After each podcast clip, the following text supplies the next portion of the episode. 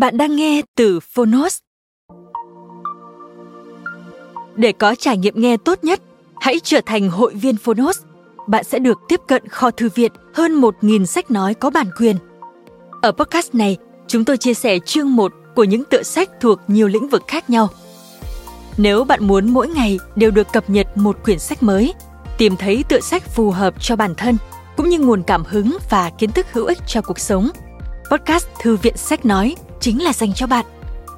Nếu yêu thích kênh podcast này, hãy tải ứng dụng Phonos để nghe trọn vẹn cuốn sách. Ngoài sách nói, Phonos còn sở hữu hơn 10.000 nội dung giúp bạn phát triển bản thân, chăm sóc tinh thần như podcast, sách tiếng Anh từ Oxford, tóm tắt sách, ebook, thiền, chuyện ngủ và nhiều hơn thế nữa. Thông tin chi tiết tại phần mô tả. Còn bây giờ, hãy cùng lắng nghe cuốn sách của hôm nay.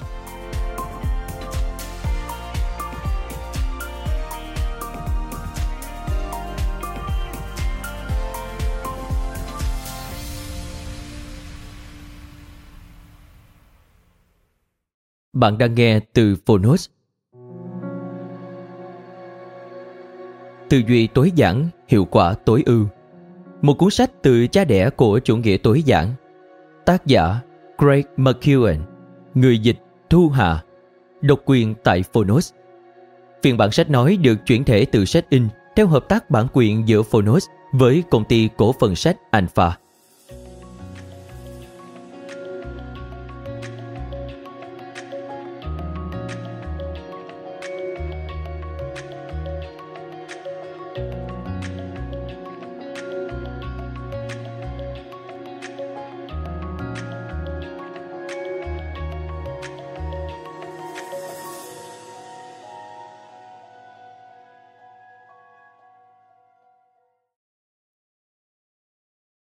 Mở đầu.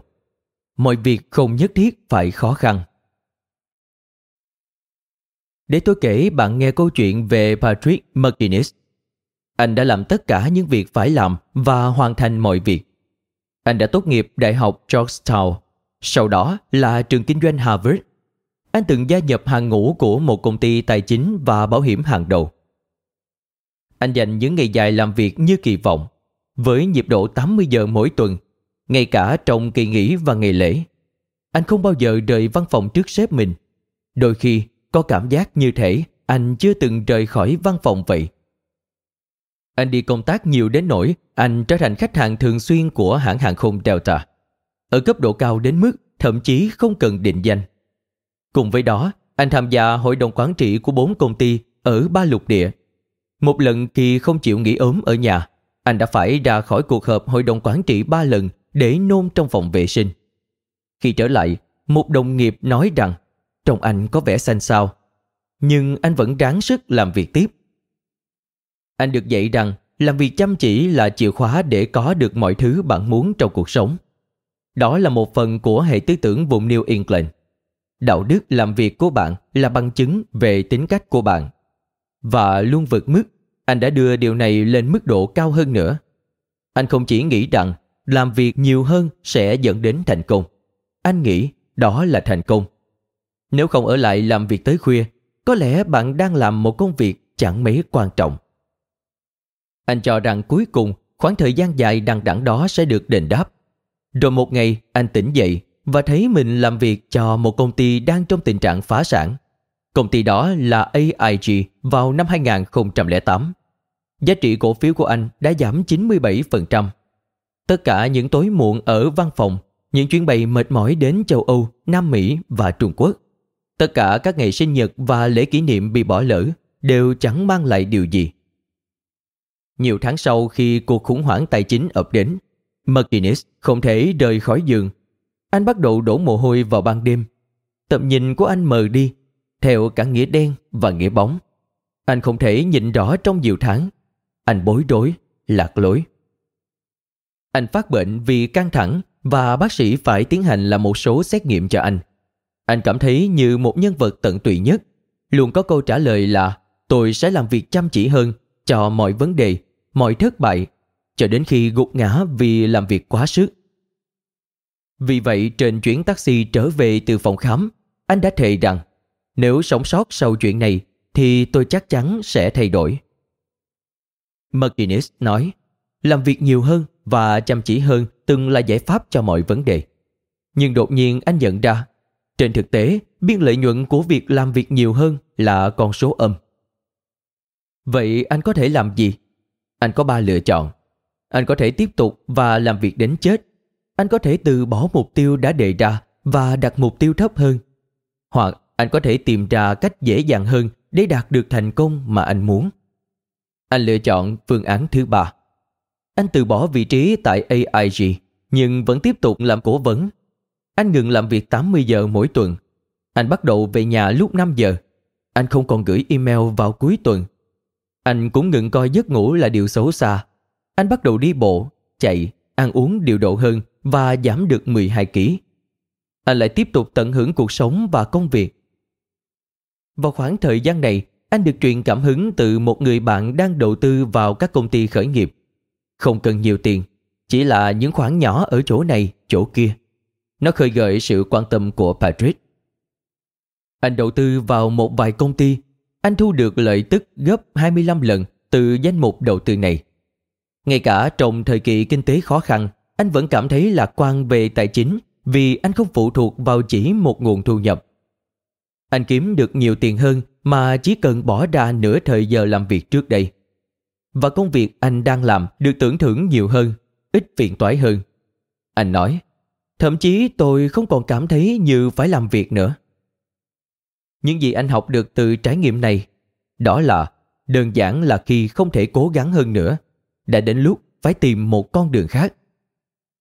Thế còn bạn, có bao giờ bạn cảm thấy rằng Thứ nhất, bạn đang chạy nhanh hơn nhưng lại không tiến gần hơn đến mục tiêu của mình. Thứ hai, bạn muốn đóng góp nhiều hơn nữa nhưng lại thiếu năng lượng. Thứ ba, bạn đang đứng ngay bên bờ vực kiệt sức. Và cuối cùng, mọi thứ khó hơn rất nhiều so với những gì chúng vốn có. Nếu câu trả lời của bạn là có cho bất kỳ hoặc tất cả những câu hỏi trên, cuốn sách này là dành cho bạn. Những người này có tính kỷ luật và tập trung Họ cam kết và có định hướng. Tuy nhiên, họ hoàn toàn kiệt sức. Con đường dễ dàng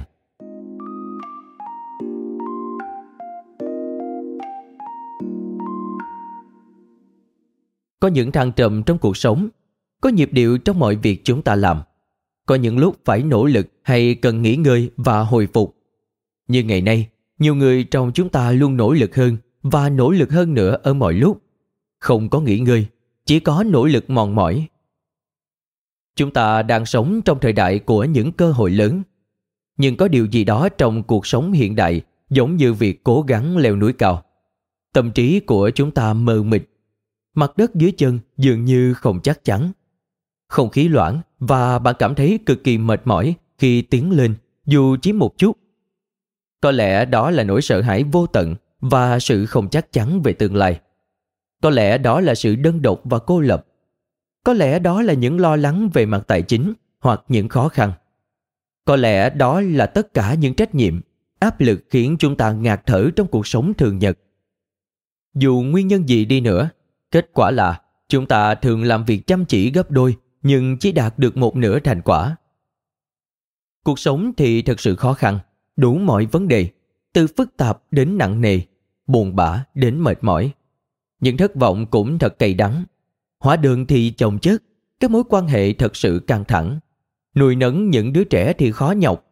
Nỗi đau khó vượt qua khi mất đi người thân. Có những giai đoạn trong cuộc sống của chúng ta khi mỗi ngày đều thật sự nhọc nhằn. Việc cố cho rằng một cuốn sách có thể loại bỏ những khó khăn này là huyễn hoặc. Tôi không viết cuốn sách này để giảm tải những gánh nặng đó. Tôi viết nó để giúp bạn xoa dịu chúng Cuốn sách này có thể không biến mọi thứ khó khăn thành dễ dàng rồi xử lý chúng, nhưng tôi tin rằng nó khiến chúng trở nên đơn giản hơn. Việc cảm thấy quá tải và kiệt sức trước những trở ngại lớn và nặng nề là điều bình thường. Cũng không khác mấy khi cảm thấy như vậy trước những thất vọng và khó chịu hàng ngày. Điều đó xảy ra với tất cả chúng ta. Và ngày nay, có vẻ như điều đó đang xảy ra với nhiều người hơn và thường xuyên hơn trước đây. Kỳ lạ thay, một số người trong chúng ta phản ứng với cảm giác kiệt sức và ngập việc bằng lời thề sẽ làm việc nhiều và chăm chỉ hơn. Cũng chẳng ít gì khi tồn tại kiểu văn hóa làm việc coi sự kiệt sức như thước đo thành công và giá trị bản thân. Thông điệp ngầm ở đây là chưa thật sự kiệt sức đồng nghĩa với việc chưa làm việc đủ nhiều.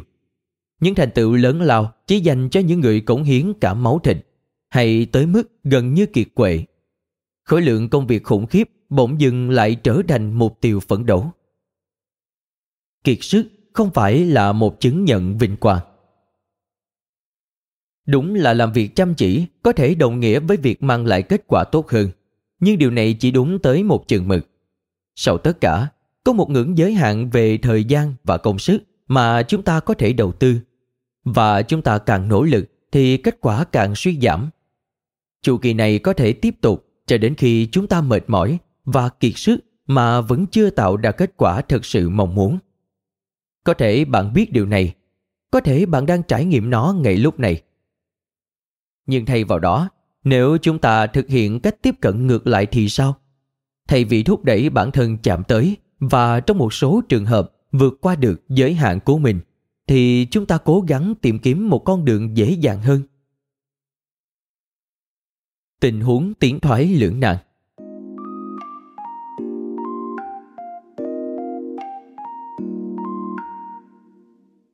Sau khi cuốn sách đầu tiên của tôi, Nghệ thuật theo đuổi sự tối giản được xuất bản, tôi bắt đầu vào guồng quay diễn thuyết. Tôi có cơ hội đi du lịch khắp đất nước để phát biểu, ký tặng sách và chia sẻ thông điệp cực kỳ ý nghĩa của mình. Vợ tôi, Anna, rất thích thú khi tôi thường dẫn theo một trong những đứa con của chúng tôi trong những chuyến phiêu lưu này. Và tôi cũng vậy. Trong một chuyến đi như vậy, tôi đến buổi ký tặng sách đúng lịch trình dự kiến và thấy 300 người đã xếp hàng quanh góc phố và cửa hàng đã bán hết sách. Điều chưa từng xảy ra trước đây tại một sự kiện. Năm đó là một ký ức nhạt nhòa về các phòng chợ sân bay, Ubers và phòng khách sạn. Nơi tôi trở lại vào buổi tối, phấn khích và kiệt sức và gọi phục vụ phòng. Sự thành công của cuốn nghệ thuật theo đuổi sự tối giản đã thay đổi mọi thứ. Những người từng đọc hoặc nghe cuốn sách này tới 3, 5 hoặc 17 lần đã viết thư để kể cho tôi nghe về cách nó thay đổi cuộc đời họ. Hoặc trong một số trường hợp còn cứu rỗi họ. Mỗi người muốn chia sẻ câu chuyện của họ với tôi và tôi muốn lắng nghe họ. Tôi muốn diễn thuyết trong căn phòng đầy những người mong muốn trở thành người theo chủ nghĩa tối giản. Tôi muốn trả lời mọi email nhận được từ độc giả. Tôi muốn viết những thông điệp được cá nhân hóa cho tất cả những người xin chữ ký vào các bản sao của cuốn sách. Tôi muốn có mặt, lắng nghe và chia sẻ với từng người những câu chuyện kể về trải nghiệm của họ với cuốn nghệ thuật theo đuổi sự tối giản. Thậm chí, giờ đây, tôi thấy trở thành cha của bốn đứa trẻ tốt hơn hẳn việc được coi là cha đẻ của chủ nghĩa tối giản. Gia đình là hình ảnh thu nhỏ của mọi thứ thiết yếu đối với tôi. Vì vậy, tôi muốn đầu tư trọn vẹn vào đó Tôi muốn trở thành một người bạn đời chân thành của Anna và tạo không gian cho cô ấy theo đuổi những mục tiêu và ước mơ riêng. Để thực sự lắng nghe bọn trẻ bất cứ khi nào chúng muốn nói chuyện, cho dù những thời điểm đó thường có vẻ bất tiện. Tôi muốn ở đó để chia sẻ những thành công của chúng. Tôi muốn hướng dẫn và khuyến khích chúng đạt được bất kỳ mục tiêu nào mà chúng cảm thấy quý giá nhất. Cho dù đó là đạo diễn một bộ phim hay trở thành một hướng đạo sinh. Tôi muốn cùng tham gia chơi board game, vật lộn, bơi lội, chơi tennis, đi biển, xem phim đêm với bỏng ngô và đồ ăn vặt. Để dành thời gian cho những việc như vậy, tôi đã loại bỏ nhiều thứ không cần thiết.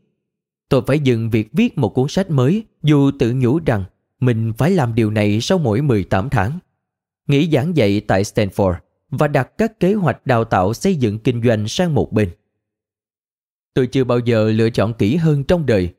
Vấn đề là tôi cảm thấy như thế là quá nhiều. Không chỉ vậy, tôi cảm nhận được lời kêu gọi đóng góp nhiều hơn ngay cả khi không còn không gian để làm việc đó.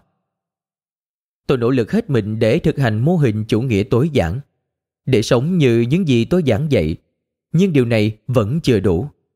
Tôi có thể cảm thấy những rạn nứt trong giả định mà tôi luôn tin tưởng rằng để đạt được mọi thứ chúng ta muốn mà không trở nên bận rộn hoặc quá sức, Chúng ta chỉ cần kỷ luật bản thân chỉ để nói có với các hoạt động thiết yếu và không với mọi thứ khác.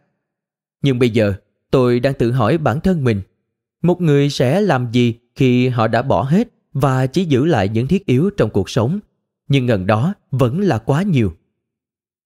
Trong khoảng thời gian đó, tôi đang giảng dạy cho một nhóm doanh nhân cực kỳ khôn ngoan, thì có ai đó đề cập đến học thuyết những hòn đá lớn.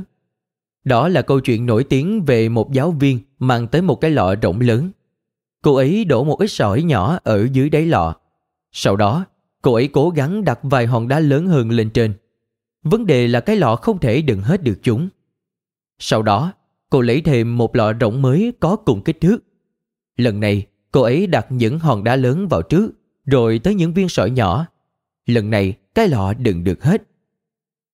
Tất nhiên, đây là một phép ẩn dụ. Những hòn đá lớn tượng trưng cho những trách nhiệm thiết yếu nhất như sức khỏe, gia đình và các mối quan hệ. Những viên sỏi nhỏ là những thứ ít quan trọng hơn như công việc và sự nghiệp. Cát là những thứ giống như mạng xã hội và việc lướt điện thoại một cách vô thức. Bài học này tương tự như điều mà tôi muốn khắc ghi. Nếu bạn ưu tiên những việc quan trọng nhất trước, thì trong cuộc sống của bạn sẽ có chỗ không chỉ cho những gì đáng quý nhất mà còn cả những thứ khác nữa. Nếu làm ngược lại, bạn sẽ hoàn thành những việc nhỏ nhặt nhưng lại đánh mất chỗ cho những điều thực sự quan trọng. Nhưng khi ngồi trong phòng khách sạn vào đêm hôm đó, tôi tự hỏi, như hình số 1 được đính kèm trên ứng dụng, bạn sẽ làm gì nếu có quá nhiều hòn đá lớn? Điều gì sẽ xảy ra nếu những điều hoàn toàn thiết yếu lại vượt quá sức chữa? Khi đang cân nhắc điều này, tôi nhận được một cuộc gọi video. Đó là Jack, con trai tôi gọi từ điện thoại của vợ tôi. Điều đó hơi bất thường và ngay lập tức khiến tôi chú ý. Tôi nhận thấy khuôn mặt của con biển sắc, sắc giọng gấp gáp, trông nó có vẻ sợ hãi. Tôi có thể nghe thấy giọng nói của vợ tôi ở phía sau đang hướng dẫn Jack quay điện thoại lại để tôi có thể biết chuyện gì đang xảy ra. Jack cố gắng giải thích. Mẹ, mẹ, mẹ không ổn bố à. Mẹ, mẹ đang ăn và và sau đó mẹ bắt đầu co giật. Mẹ, mẹ bảo con gọi cho bố. Eve bị một cơn động kinh lớn và co giật. Adrenaline đã tiếp thêm cho tôi sinh lực. Tôi lập tức gói đồ và bay xuyên đêm về với gia đình. Nhưng điều gì đã xảy ra trong những ngày và tuần tiếp theo khiến tôi kiệt quệ về mặt cảm xúc. Những đợt thăm khám ở bệnh viện, tham khảo ý kiến của các chuyên gia y tế, những cuộc điện thoại liên tục từ bạn bè và gia đình. Những người muốn biết chúng tôi ra sao và đề nghị giúp đỡ theo cách nào đó. Trong lúc đó, tôi phát hiện ra rằng tất cả các trách nhiệm khác của tôi không biến mất một cách thần kỳ chỉ vì tôi đang ở giữa một cuộc khủng hoảng. Vẫn còn những bài phát biểu phải lên lịch lại, các chuyến bay cần hủy bỏ, những email quan trọng cần trả lời. Tôi giam mình trong những bức tường. Tôi cảm thấy quá nhiều gánh nặng. Nhiều lúc, điều đó thật ngột ngạt. Tôi muốn gục ngã dưới tất cả. Đó như một sự trà tấn. Việc này diễn ra trong nhiều tuần. Cuối cùng, tôi nhận biết được về tình trạng này. Tôi đã kiệt sức. Tôi thực sự viết cuốn sách về cách trở thành một người tối giản. Bởi lúc đó, tôi đã bị ngập việc và ôm đồm quá nhiều. Tôi thấy việc tự đặt áp lực cho bản thân phải trở thành người theo chủ nghĩa tối giản, nhưng đã không có điều không thiết yếu nào được loại bỏ. Tất cả đều quan trọng. Cuối cùng, tôi nói với Anna, anh cảm thấy không ổn. Đây là những gì tôi học được. Tôi làm tất cả những điều đúng đắn này vì những lý do đúng đắn. Nhưng tôi đã làm sai phương pháp. Tôi như một vận động viên cử tạ đang cố gắng nâng tạ chỉ với các cơ ở lưng dưới. Một vận động viên bơi lội chưa học cách thở đúng cách. Một người thợ làm bánh đang cần mẫn nhau từng ổ bánh mì bằng tay. Tôi ngờ rằng, bạn biết chính xác những gì tôi đang nói. Tôi đoán là bạn biết cảm giác bị cuốn vào công việc của mình, nhưng trên bờ vực của sự kiệt sức. Cảm giác làm tốt nhất có thể, nhưng vẫn cảm thấy chưa đủ. Cảm giác có nhiều thứ cần thiết hơn mà không đủ thời gian để thực hiện. Cảm giác muốn làm được nhiều việc hơn nhưng chỉ đơn giản là không còn đủ điều kiện. Cảm giác mình cải thiện những việc quan trọng nhưng quá mệt mỏi để tận hưởng niềm vui từ những thành công. Đối với bạn, những người đã cho đi rất nhiều, tôi muốn nói điều này. Có một cách thức khác. Không phải tất cả mọi thứ đều phải khó khăn như vậy. Lên cấp độ tiếp theo không có nghĩa là luôn kiệt sức. Đóng góp không nhất thiết phải trả giá bằng sức khỏe tinh thần và thể chất. Khi những thứ thiết yếu trở nên quá khó để đạt được, bạn có thể phải từ bỏ chúng hoặc có thể tìm cách hợp lý hơn. Thiết yếu chính là làm những điều hợp lý. Dễ dàng chính là thực hiện chúng theo đúng cách. Kể từ khi viết cuốn sách Nghệ thuật theo đuổi sự tối giản, tôi đã có cơ hội tuyệt vời để nói chuyện với hàng nghìn người. Một số gặp trực tiếp, một số qua mạng xã hội và một số qua các chương trình truyền hình về những thách thức mà họ phải đối mặt khi cố gắng sống một cuộc sống thực sự có ý nghĩa. Đó là một chuyến đi để lắng nghe trong nhiều năm. Chưa bao giờ trong đời tôi có cơ hội lắng nghe nhiều người chia sẻ đến thế, mong manh đến thế. Họ phải vật lộn ra sao để làm được những điều đáng giá nhất. Điều tôi học được từ đây là tất cả chúng ta đều muốn làm những gì đáng giá. Chúng ta muốn lấy lại vóc dáng, tiết kiệm để mua nhà hoặc nghỉ hưu có sự nghiệp viên mãn và xây dựng mối quan hệ thân thiết hơn với những người mà chúng ta làm việc và sống cùng. Vấn đề không phải thiếu động lực. Nếu đúng như vậy, tất cả chúng ta đều ở mức cân nặng lý tưởng, sống trong khả năng của mình, có công việc mơ ước và tận hưởng những mối quan hệ sâu sắc và có ý nghĩa với tất cả những người quan trọng nhất đối với chúng ta. Động lực là không đủ vì nó là một nguồn lực hạn chế để thực sự đạt được tiến bộ trong những điều quan trọng, chúng ta cần một cách hoàn toàn mới để sống và làm việc. Thay vì cố gắng đạt được kết quả tốt hơn bằng cách cố gắng hơn nữa, chúng ta có thể biến những việc quan trọng nhất trở thành những việc dễ thực hiện nhất. Đối với một số người, ý tưởng làm việc ít chăm chỉ hơn khiến họ cảm thấy không thoải mái. Chúng tôi cảm thấy lười biếng. Chúng tôi sợ rằng sẽ bị tuột lại phía sau. Chúng tôi luôn cảm thấy có lỗi khi không nỗ lực nhiều hơn mong đợi. Suy nghĩ này, thấu đáo hay không, có thể bắt nguồn từ ý tưởng của thanh giáo rằng hành động làm những việc khó khăn luôn mang lại một giá trị nền tảng. Chủ nghĩa thành giáo đã tiến xa trong việc thúc đẩy làm những điều khó. Nó cũng coi thường việc thực hiện những điều dễ dàng. Nhưng việc đạt được mục tiêu hiệu quả không phải là thiếu đi tham vọng. Đó là sự linh hoạt trong các tình huống khó khăn. Đó là giải pháp thay thế giải phóng cho cả sự chăm chỉ và lười biếng. Một giải pháp cho phép chúng ta duy trì sự tỉnh táo trong khi vẫn hoàn thành mọi thứ mong muốn. Điều gì có thể xảy ra với cuộc sống của bạn nếu những điều dễ dàng nhưng vô nghĩa trở nên khó hơn và những điều thiết yếu trở nên dễ dàng hơn? Nếu các dự án quan trọng mà bạn đang thực hiện trở nên thú vị, trong khi những điều phiền nhiễu, vô nghĩa đã mất hoàn toàn sức hấp dẫn của chúng, một sự thay đổi như vậy sẽ có lợi cho chúng ta. Nó sẽ thay đổi mọi thứ. Chắc chắn là vậy. Đó là đề xuất giá trị của cuốn tư duy tối giản, hiệu quả tối ưu. Một cách thức hoàn toàn mới để sống và làm việc. Phương pháp để đạt được nhiều hơn một cách dễ dàng. Đạt được nhiều hơn vì bạn cảm thấy thoải mái. Một cách để giảm bớt gánh nặng không thể tránh khỏi trong cuộc sống và đạt được kết quả tương xứng mà không bị kiệt sức bí quyết thành công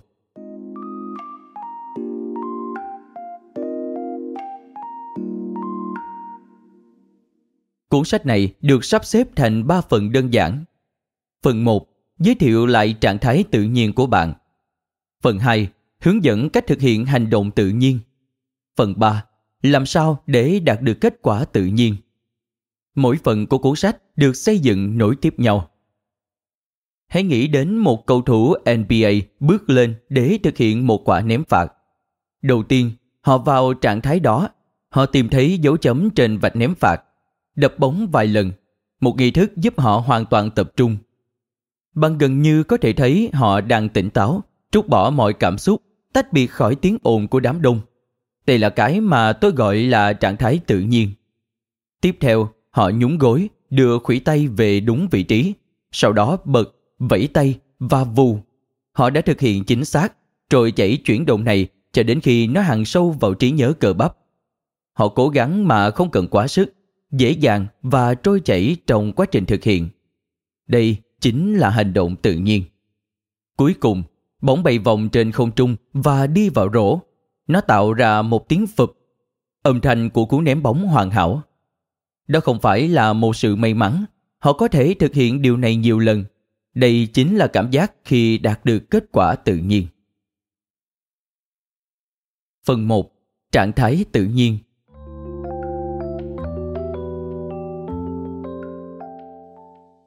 Khi bộ não của chúng ta hoạt động hết công suất, mọi thứ đều cảm thấy khó hơn. Mệt mỏi khiến chúng ta chậm lại. Các giả định và cảm xúc trước đó khiến thông tin mới khó xử lý hơn. Vô số điều phiền nhiễu của cuộc sống thường ngày khiến bạn khó nhìn ra vấn đề một cách rõ ràng. Mời bạn xem hình số 2 được đính kèm trên ứng dụng. Vì vậy, bước đầu tiên để làm cho mọi thứ trở nên dễ dàng hơn là dọn dẹp những thứ lộn xộn trong đầu và trái tim của chúng ta. Bạn có thể từng trải qua điều này trước đây. Đó là khi bạn cảm thấy được thoải mái, bình yên và tập trung. Bạn đang tận hưởng trọn vẹn thời khắc đó. Bạn nhận thức sâu hơn về những gì quan trọng tại đây, ngay lúc này. Bạn cảm thấy mình có khả năng hoàn thiện mọi việc dễ dàng. Phần này của cuốn sách cung cấp các cách hành động để trở lại trạng thái tự nhiên. Mô hình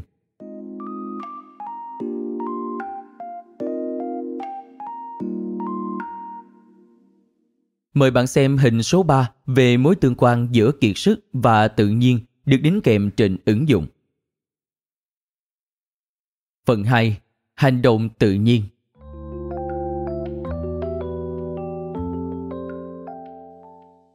Một khi chúng ta ở trạng thái tự nhiên, việc thực hiện hành động tự nhiên sẽ trở nên dễ dàng hơn. Nhưng chúng ta vẫn có thể gặp phải sự phức tạp gây khó khăn cho việc bắt đầu hoặc thúc đẩy một công việc cần thiết. Chủ nghĩa hoàn hảo khiến các công việc cần thiết khó bắt đầu. Sự thiếu tự tin khiến chúng khó hoàn thành và cố gắng làm quá nhiều, quá nhanh sẽ khiến bạn khó duy trì đà phát triển. Phần này của cuốn sách tất cả là về việc đơn giản hóa quy trình để làm cho công việc dễ thực hiện hơn. Phần 3. Kết quả tự nhiên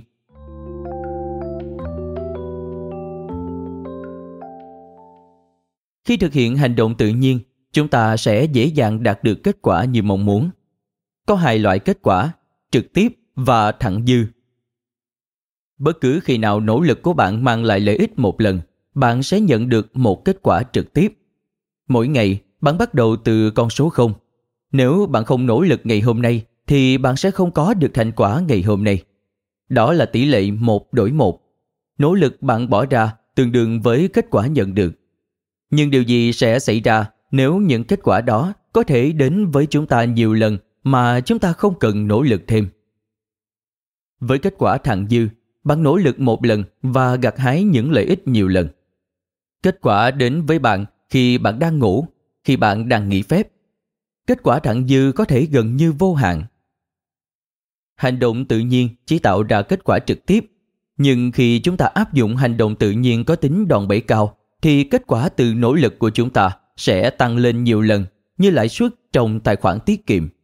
Đây là cách chúng ta tạo ra kết quả thặng dư. Tạo ra một kết quả tuyệt vời là tốt, tạo ra một kết quả tuyệt vời một cách dễ dàng thì còn tốt hơn. Tốt nhất, bạn nên tạo ra một kết quả tuyệt vời một cách dễ dàng và lặp đi lặp lại. Đó là những gì phần 3 của cuốn sách sẽ hướng dẫn cho bạn. Bất cứ điều gì cũng có thể được thực hiện dễ dàng, nhưng không phải tất cả mọi thứ.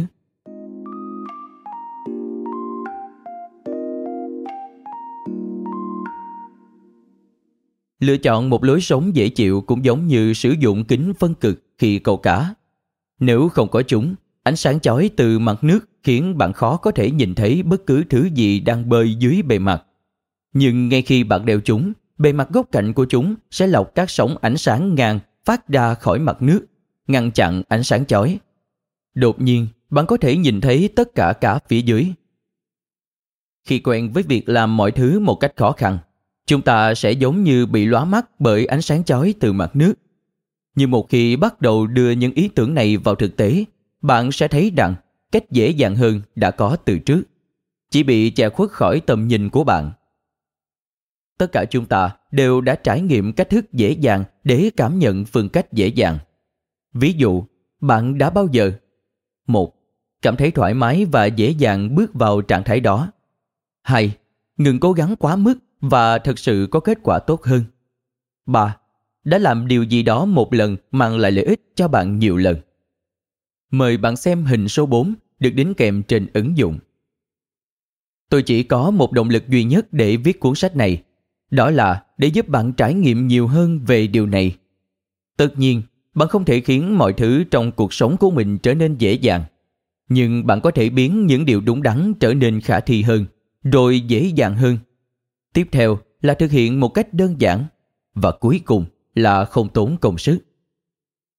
Khi viết cuốn sách này, tôi thực hiện các cuộc phỏng vấn với các chuyên gia và đọc nghiên cứu của họ, rút ra những bài học từ kinh tế học hành vi, triết học, tâm lý học, vật lý học và khoa học thần kinh. Tôi theo đuổi một cách có kỷ luật để tìm ra câu trả lời cho câu hỏi quan trọng. Làm cách nào để tôi có thể thực hiện điều quan trọng nhất dễ dàng hơn? Bây giờ, tôi rất nóng lòng muốn chia sẻ tất cả những gì tôi học được với bạn. Bởi vì, theo George Eliot, chúng ta sống để làm gì nếu không phải để giúp cho cuộc sống của nhau dễ dàng hơn? Phần 1. Trạng thái tự nhiên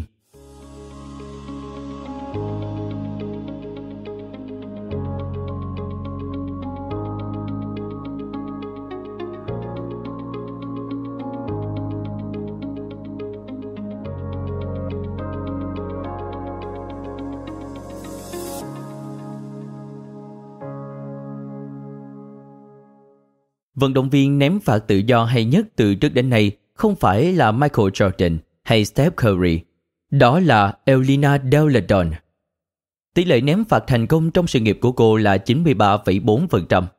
Đó không chỉ là mức cao nhất trong lịch sử Hiệp hội bóng rổ nữ quốc gia WNBA của Mỹ, mà còn cao hơn bất kỳ cầu thủ nào trong lịch sử của Hiệp hội bóng rổ nhà nghề Mỹ NBA. Nếu bạn nhìn vào thành tích sau mùa giải của cô ấy tỷ lệ này thậm chí còn cao hơn, 96,4%. Nói một cách đơn giản, cô ấy là vận động viên ném phạt tự do tốt nhất từ trước đến nay. Bí quyết là sự tin tưởng vào quy trình đơn giản mà cô đã luyện tập từ năm lớp 8. Cô bước tới vạch, đặt chân phải đúng vị trí, giữ thẳng hai bàn chân, đập bóng ba lần, đưa tay lên đúng vị trí, sau đó đẩy lên và vẫy. Cô nói, nếu bạn thực hiện một cách đơn giản, sai sót sẽ ít xảy ra hơn. Phần quan trọng nhất của quy trình này là gì? Không suy nghĩ quá nhiều. Vấn đề lớn nhất trên vạch ném phạt là bạn không để quá nhiều thứ gây nhiễu tâm trí. Nói cách khác, bí quyết thành công của Don là khả năng thực hiện được điều mà tôi gọi là trạng thái tự nhiên. Bạn giống như một siêu máy tính được thiết kế với khả năng cực kỳ mạnh mẽ bạn được lập trình để có thể học hỏi nhanh chóng, giải quyết các vấn đề một cách trực quan và dễ dàng tính toán hành động phù hợp tiếp theo. Trong điều kiện tối ưu, bộ não của bạn hoạt động với tốc độ đáng kinh ngạc. Nhưng cũng giống như một siêu máy tính, bộ não của bạn không phải lúc nào cũng hoạt động tối ưu. Hãy nghĩ về cách một máy tính chạy chậm lại khi ổ cứng chật cứng các tệp và dữ liệu trình duyệt lộn xộn. Máy vẫn có sức mạnh tính toán đáng kinh ngạc, nhưng nó ít khả dụng hơn để thực hiện các chức năng cơ yếu. Tương tự, khi não bị lấp đầy bởi những thông tin lộn xộn, chẳng hạn như thông tin lỗi thời, cảm xúc tiêu cực và thói quen suy nghĩ độc hại, bạn có ít năng lượng tinh thần hơn để thực hiện những gì cần thiết nhất. Một khái niệm trong tâm lý học nhận thức được gọi là lý thuyết tải trọng trì giác giải thích về trường hợp này. Khả năng xử lý của bộ não người mạnh mẽ nhưng có giới hạn nó xử lý hơn 6.000 suy nghĩ mỗi ngày.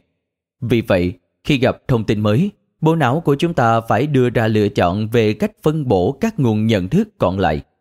Và bởi vì bộ não được lập trình để ưu tiên những cảm xúc có giá trị tình cảm cao, như sợ hãi, oán giận hoặc tức giận. Những cảm xúc mạnh mẽ này thường sẽ chiến thắng, khiến chúng ta thậm chí còn ít nguồn lực tinh thần hơn để thực hiện những điều quan trọng. Mời bạn xem hình số 5 được đính kèm trên ứng dụng. Khi máy tính của bạn chạy chậm, tất cả những gì bạn phải làm là nhấn một vài nút để xóa tất cả dữ liệu duyệt các chương trình và ngay lập tức máy hoạt động mượt mà và nhanh hơn. Theo cách tương tự, bạn có thể học các chiến thuật đơn giản để loại bỏ tất cả những lộn xộn đang làm chậm ổ cứng trong tâm trí. Bằng cách nhấn một vài nút, bạn có thể trở lại trạng thái tự nhiên ban đầu. Có lẽ bạn từng trải nghiệm cảm giác trở lại trạng thái tự nhiên này. Hãy tưởng tượng đó là sự kết thúc của một ngày dài. Bạn bị đau đầu tưởng như không thể chịu nổi. Bạn không thể nhớ mình để điện thoại hay chìa khóa ở đâu. Ngay cả những yêu cầu đơn giản nhất, dễ dàng nhất Chẳng hạn như khách hàng cần một vài thông tin từ một đoạn thư thoại khó hiểu, hoặc bạn cần phải đón con sau giờ học piano, cũng khiến bạn bực bội. Một chút góp ý thiện chí từ sếp cũng khiến bạn cảm thấy căng ra. Bạn tin rằng mình là người thất bại. Bạn cấu kỉnh với người bạn đời và không tìm được từ ngữ thích hợp để diễn đạt bạn cảm thấy ngợp ngụa như thế nào. Bạn tự hỏi, tại sao mọi thứ lại khó khăn như vậy? Sau đó, chỉ một bữa ăn nóng hổi, tắm nước ấm và một giấc ngủ ngon, mọi thứ sẽ hoàn toàn thay đổi. Bạn thức dậy với tinh thần minh mẫn và biết ơn dành cho một ngày mới. Bạn tìm thấy điện thoại và chìa khóa của mình, ngay nơi bạn đã để chúng. Bạn ngay lập tức biết cách trả lời thư thoại, không quá khó hiểu, và bạn làm điều đó một cách chân thành.